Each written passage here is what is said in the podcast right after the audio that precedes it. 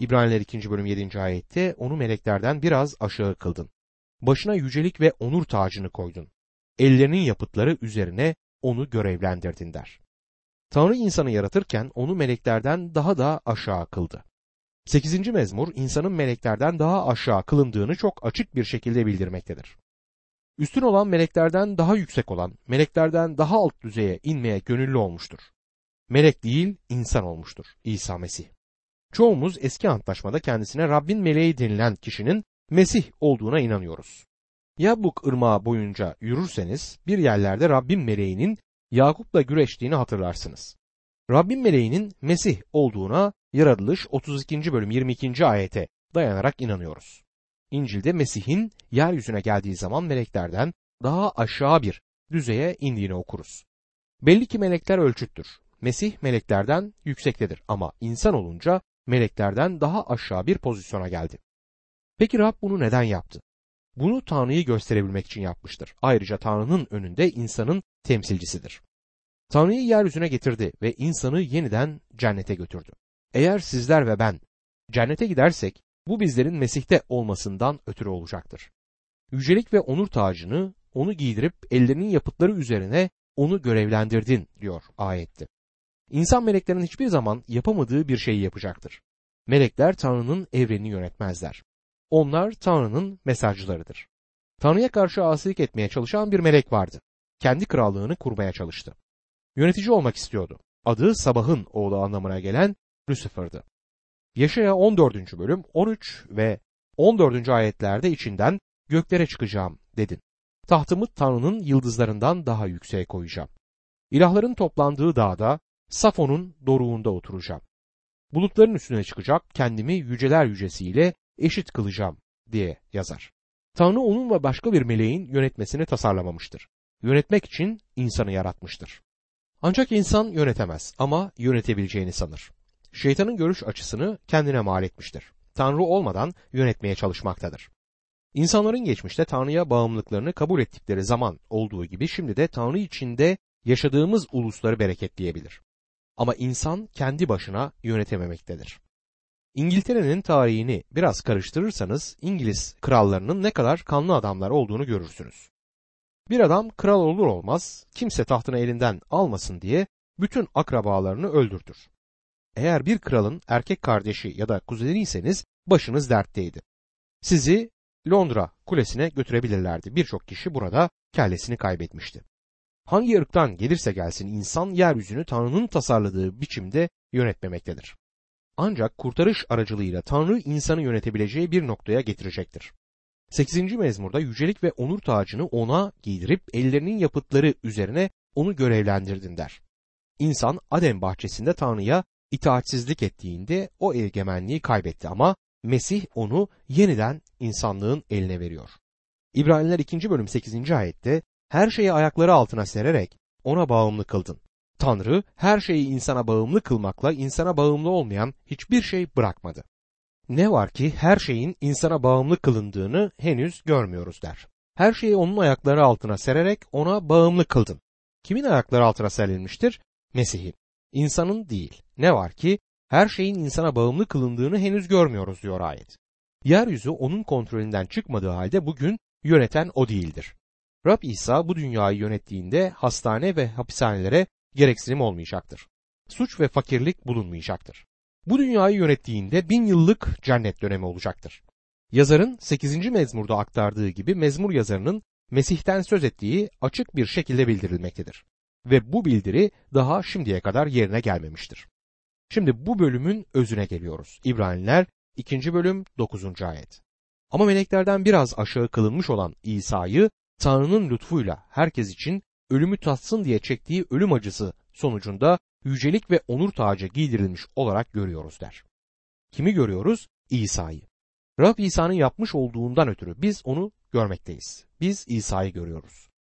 Bu görmek sözcüğü büyük bir bakmak anlamına gelmez.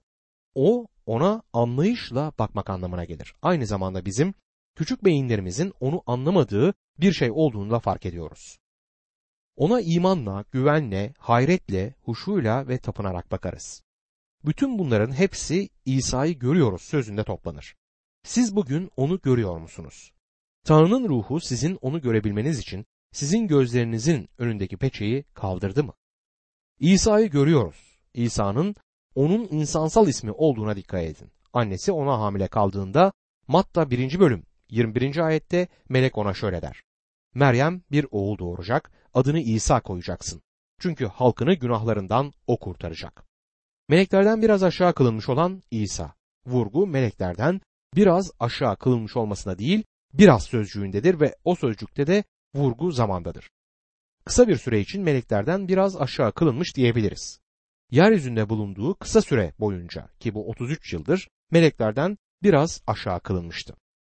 Çektiği ölüm sonucunda daha doğrusu çektiği ölüm acısından ötürü insanları sadece Mesih kurtarabilirdi ve bunu sadece çarmıhta ölerek gerçekleştirebilirdi. Yol buydu.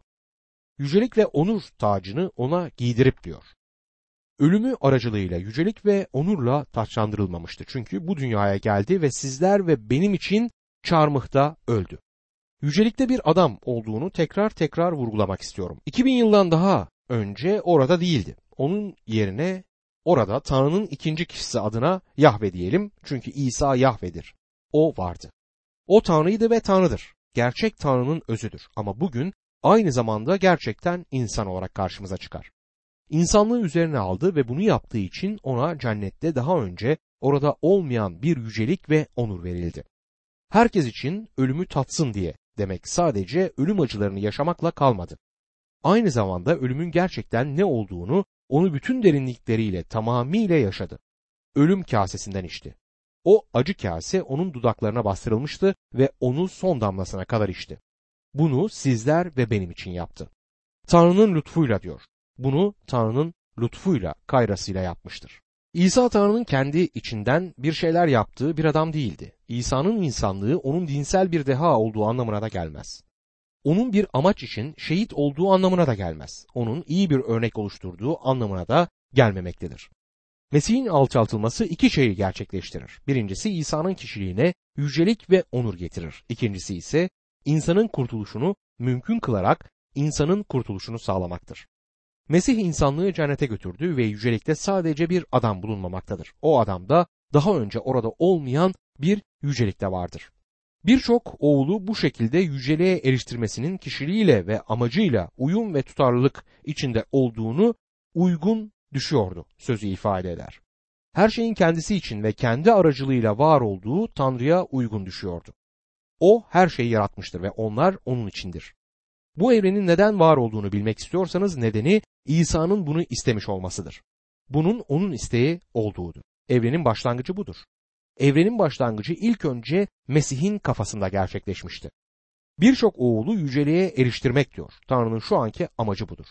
Tanrı'nın gelecek içinde bir amacı vardır ve bu da kralını kutsal dağı Siyon'a koymaktır. İkinci mezmurda böyle söyler. Tanrı bu programı gerçekleştirmektedir. Ama şu anda kendi ismi için bir halk çağırmakta, birçok oğulu eve yüceliğe eriştirmektedir. Birkaç dakika önce uyuşturucudan ötürü alçalabileceği kadar alçalmış ve bir sürede hapis yatmış bir delikanlıdan haber aldım. Şimdi Rab İsa onu kurtarmıştır. Bunun bütün dünyada gerçekleştiğini görüyoruz. Tanrı hala kendi ismine bir halk çağırmakta, birçok oğulu yüceliğe eriştirmektedir. Onların kurtuluş öncüsünü acılarla yetkinliğe erdirmiştir Tanrı. Burada öncü olarak çevrilen sözcük kaptandır. Ve 12. bölüm 2. ayette yine karşımıza çıkmaktadır. Aynı sözcük Elçilerin İşleri 3. bölüm 15. ayette prens olarak tercüme edilir. Başlatan ya da önder anlamına gelir. Kaptan bir şeyi başlatan ve sonuna kadar devam ettiren birisidir. Yani Rab İsa her şeyin alfa ve omegasıdır. O başlangıç ve sondur. O başlatır ve o tamamlar. Kaptan odur. Kurtuluşumuzu o başlattı ve o tamamladı. Bunu nasıl yaptı? Bu dünyaya gelip üzerine insanlığımızı alarak yaptı. Yeryüzüne geldiğinde İsa Mesih ne yapmıştır? Her insan için ölümü tattı. İnsanlığı kurtarmaya ve insanın kurtuluşunu sağlamaya geldi İsa Mesih. Tanrı'yı bildirmiş ve şimdi cennette insanı temsil etmektedir. Mesih'in kahinliği konusuna geldiğimizde bunu daha ayrıntılı bir biçimde göreceğiz. Ve diyor ki acılarla yetkinliğe erdirmesi, bütünlük anlamında yetkinliğe erişmektir bu. Yetkin amacına eriştiren, tamamlayan, bitiren anlamına gelen eski Yunanca'daki tele i o sözcüğüdür. İsa acılarla yetkinliğe erdirilmiştir.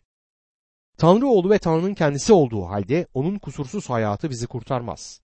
Bakireden doğumu da bizi kurtarmaz. Aslında öğretisi de bizi kurtarmaz. Mucizeleri, örnek oluşu bunlar da bizi kurtarmaz ama bizi kurtaran çarmıhtaki ölümüdür. Çarmıhta ölerek yetkin kılındı, yetkinliğe ulaştı. Tanrı'nın insandan uzak durmaya karar verdiğine ve kayıp dünya için bütün yaptığının buraya kutsal kitabı atıp kendisi cennette otururken insanlara üstten bakıp böylesine kötü bir durumda olmanız çok kötü. İşte size bir kitap ve umarım içinde olduğunuz pislikten kurtulursunuz dediğine beni ikna edebilirsiniz. Ona sırtımı çevirmeye hazırım ama Tanrı böyle yapmadı. Yeryüzüne geldi ve insanlığımızı kendi üzerine aldı. Acı çekip çarmıhta öldüğünden ona güvenmeye hazırım. Benim ve kayıp insanlık için yaptıklarından ötürü onu sevmeye hazırım. İbraniler 2. bölüm 11. ayette çünkü hepsi kutsal kılan da kutsal kılınanlar da aynı babadandır. Bunun içindir ki İsa onlara kardeşlerim demekten utanmıyor diyor. Kutsal kılan söze geçer. Kutsal kılınmak çoğu insanın düşündüğü anlama gelmez. Yıllar boyunca ben bunun anlamının iyi ve tatlı bir çocuk olmak olduğunu düşündüm. Kutsal ruhla bağlantılı olarak kullanıldığında kutsallaştırma Tanrı'nın bizim içimizde gerçekleştirdiği işle bize yeryüzünde bizleri kendi istediği türde temsilciler yapmak işiyle ilgilidir. Tanrı'nın ruhunun kurtarılmış olanların yüreklerindeki işidir. Ancak Mesih'in kişiliğiyle bağlantılı olarak kullanıldığında İbranilere mektupta olduğu gibi kutsal kılınma temizlenme değildir. Bir durum da değildir. Mesih'te sahip olduğumuz bir konumdur. Bizleri Tanrı'ya götürebilmek için haksız olanların yerini alan adil olan oydu. Ve şimdi o bizleri Tanrı'nın ailesine getirmiştir. Tanrı'nın ailesinde İsa bizlere kardeş demekten utanmıyor. Tabii ki ben ona kardeş demeye cesaret edemem. Ama o bizleri Tanrı'nın ailesine getirmiştir. O birçok kardeş arasından ilk doğandır. O ailenin reisidir ve bizlere kardeşler. Çünkü hepimiz Rab İsa Mesih'e iman aracılığıyla Tanrı'nın çocukları olduk. Dostum bu Tanrı'nın evrensel babalığı ve insanların evrensel kardeşliği hakkındaki küfrün tamamen yanlış olduğunu açıklıkla göstermektedir. Bugünümüzdeki belki de en lanetli doktrindir. İbraniler 2. bölüm 12. ayette adını kardeşlerime duyuracağım. Topluluğun ortasında seni ilahilerle öveceğim diyor. Bu ayet çarmıh hakkındaki büyük mezmur olan 22. mezmurdan aktarılmıştır. 22. mezmurun ilk bölümü Mesih'in alçaltılmasından söz eder ve burada Mesih'in çarmıhtayken söylediği son 7 sözü yer alır. 22. mezmur şu ayetle başlar. Mesih'in yüceltilmesiyle. Adını kardeşlerime duyurayım. Topluluk ortasında sana övgüler sunayım der. 22. mezmur 22. ayetti. Ben bu ayeti İbrani kardeşlerle sınırlayabileceğimiz düşüncesindeyim. Çünkü bu ayet Yahudilere yazılmıştır. Topluluğun ortasında seni ilahilerle öveceğim. Buradaki topluluk cemaat anlamına gelir. Şimdi burada eski antlaşmadan başka bir aktarma karşımıza çıkar. Yeşaya 8. bölüm 17 ve 18. ayetler. İbraniler 2. bölüm 13. ayetlerde aktarılır. Yine ben ona güveneceğim ve yine işte ben ve Tanrı'nın bana verdiği çocuklar diyor. Bu ayet kutsal ruhun kutsal kitap ayetlerini nasıl yorumladığını gösterir. Günümüzde İsa Mesih'ten söz edilmeyi tamamen devre dışı bırakan bir şekilde peygamberleri yorumlayanlar var. Hatta Yeşaya 8. bölüm 17 ve 18. ayetleri okurken yazar Yaşaya'nın oğullarından söz ediyor gibidir. Hiç değilse ben onu böyle anlıyorum ama İbraniler 2. bölüm 13. ayette Tanrı'nın kutsal ruhu Yeşaya'daki o ayeti öyle bir şekilde yorumlamaktadır ki ayet Rab İsa Mesih'ten söz etmektedir. Günümüzde Rab İsa'yı peygamberlerin yazılarından çıkarmaya çalışan herkes kutsal ruhun İncil'de verdiği yoruma karşı çıkmaktadır. Rab İsa ölümden dirildiğinde şöyle der. Yuhanna 20. bölüm 17. ayet. Kardeşlerime git ve onlara söyle. Benim babamın ve sizin babanızın, benim tanrımın ve sizin tanrınızın yanına çıkıyorum. İsa kardeşlerime git dediğinde o zaman habercilerden söz ediyordu ve tabii ki onların hepsi Yahudiydi. Bunu aklımızda tutmak bu mektubun doğru yorumunu yapmamıza yardım edecektir ve bu mektubun bizim için de neler söylediğini anlamamızı sağlayacaktır. İbraniler 2. bölüm 14. ayette bu çocuklar etten ve kandan oldukları için İsa ölüm gücüne sahip olanı yani iblisi ölüm aracılığıyla etkisiz kılmak üzere onlarla aynı insan yapısını aldı der. Bu bildiri Rabbin beden alıp insan oluşunu vurgulamaktadır. Çocuklar nasıl etle kana paydaş oldularsa kendisi de bu doğayla özdeş olmuştur. Mesih onların onun gelmesini beklemedikleri bir şekilde geldi. Ancak bunu bilmeleri gerekiyordu. Çünkü peygamberler yeryüzüne geleceği ilk biçimi çok açık bir şekilde bildirmişlerdi. George MacDonald'ın söylediği gibi onlar düşmanlarını öldürüp kendilerini yükseklere çıkaracak bir kral bekliyorlardı. Sense bir kadını ağlatan küçük bir bebek olarak dünyaya geldin diyor. Etten ve kandan oldukları için o da et ve kanı aldı. Ve bu dünyaya tıpkı sizler ve benim bu dünyaya geldiğimiz gibi insan doğumuyla geldi. Ölüm aracılığıyla etkisiz hale getirmek üzere diyor. Mesih İsa sadece doğum aracılığıyla gelmedi. Onun doğumu kimseyi kurtarmadı ama aynı zamanda ölüm aracılığıyla geldi. Bizleri doğumu ya da yaşamı aracılığıyla değil, ölümü aracılığıyla kurtarır. Onun ölümü bizlere ruhsal ve sonsuz ölümden kurtuluş ve kurtarış getirdi. İbraniler 2. bölüm 15. ayette bunu ölüm korkusu yüzünden yaşamları boyunca köle olanların hepsini özgür kılmak için yaptı der. Benim düşünceme göre Skoyler bu ayetin doğru yorumunu vermişti. Tanrı'nın yasası günah için ölüm talep ediyordu ve hala da eder. Günah işleyen can ölecektir. Günahın bedeli ölümdür. İlk olarak insanın günahının kaynağı şeytandı ve şeytan bir gaspçı olduğu halde bir günahkarın ölmesini talep edebilir ve bunda da haklıdır. Her günahkarın günahın cezasını ödemesini talep etme gücüne ve yetkisine sahiptir. Ve bütün insanlar günahkar olduklarından ölümden korkarlar ve günahtan ötürü günaha küreydiler. Ve bu günaha hizmet ediyorlardı ve böylece aynı zamanda da şeytana hizmet ediyorlardı der bu yorumcu. İbraniler 2. bölüm 16. ayette kuşkusuz o meleklere değil İbrahim'in soyundan olanlara yardım ediyor der. Eski antlaşmada Mesih meleklerin doğasını almıştır. Bunu Rabbin meleği olarak göründüğü zaman yapmıştır ve bu İbraniler bunu anlıyorlardı. Mesih cenneti terk edip yeryüzüne geldiğinde melekleri es geçip düşmüş insanlara geldi. İbrahim'in soyundan geldi. Tanrı en başlangıçta Adem ile Havva'nın zamanında bunun hazırlığına başlamıştı. Tanrı ta o zamandan kadının soyunun geleceğini yaratılış 3. bölüm 15. ayette söylemişti. Sonra Tanrı Mesih'in İbrahim'in soyundan geleceğini söyledi ve bir süre sonra İsrail ulusundan Davut'un soyundan Yahuda oymağından doğacağını öğrendik. Rabbi İsa doğduğunda sadece yıldız bilimcilerin değil herkesin Beytlehem'e gidip onu bulabilmesi için yeteri kadar işaret bulunmaktaydı. İbraniler 2. bölüm 17. ayette bunun için her yönden kardeşlerine benzemesi gerekiyordu. Öyle ki Tanrı'ya hizmetinde merhametli ve sadık bir başkahin olup halkın günahlarını bağışlatabilsinler. Rabbi İsa dünyaya insan benzerliğinde geldi. Filipeliler 2. bölüm 7. ayette şöyle okuyoruz. Ama kul özünü alıp insan benzeyişinde doğarak ululuğunu bir yana bıraktı. Bu insana gerçek bir benzeyişti. Vincent bu ölümü günahın lanetlerinin belirtilerinin en belirgin olduğu bir şekilde fakirlik, ayartılma, şiddet dolu ve haksız bir ölüm olarak görür. Mesih Sezar'ın sarayında doğabilirdi ama gerçek bir fakirlik içinde bir hanın arkasındaki bir ahırda doğmuştu. Peki neden? Günahın insanlık üzerindeki etkisi hakkında bir şeyler bulabilmek için. Bunu nerede görüyoruz? Bunu fakirlikte görüyoruz. Ayartılmada görmekteyiz. Şiddet dolu ve merhametsizce bir ölümde bunu görüyoruz. Günahın gösterişini bu alanda görmekteyiz. Bence masum insanlar acı çektiklerinde bu çok üzücü.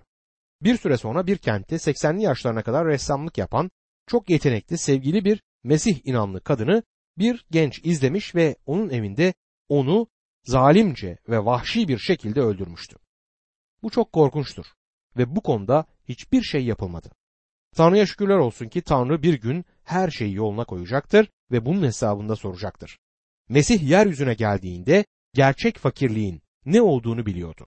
Yıllar önce bir trene binmiştim ve tren istasyona durmadan önce biletçi gelip trenden inmeyin çünkü bir haftadır burada olan ve bir türlü gidemeyen insanlar var, çaresizler. Eğer yerinizden kalkarsanız onlardan biri gelip yerinize oturur ve bir daha yerinize oturamazsınız. Olduğunuz yerde kalın dedi.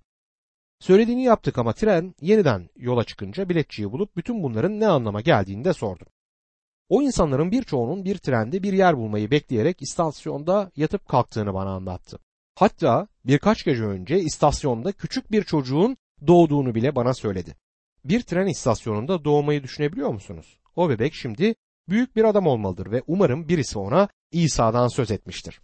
Çünkü İsa da insanların büyük sayılarda bir yerden bir yere gittikleri bir zamanda bir ahırda doğmuştu. Roma İmparatorluğu topraklarında yaşayan herkesin vergisini ödemesi için doğduğu yere gitmesi gerektiği hakkında bir vergi kanunu çıkaranın Sezar olduğunu hatırlarsınız. Meryem'in çocuğunu doğurma vakti yaklaştığı halde Betlehem'e gitmesi gerekiyordu. Betlehem'e vardığında handa yer yoktu. Bu yüzden Rab İsa Mesih bir ahırda doğdu. İsa o tren istasyonunda doğan bebeği anlayabilir değil mi? Rab İsa yeryüzüne geldi ve insan bedeni aldı. Sizi ve beni anlayabilir. Kim olduğunuzun ya da nerede olduğunuzun bir önemi yok. Çünkü o sizi tanıyor ve sizi anlıyor.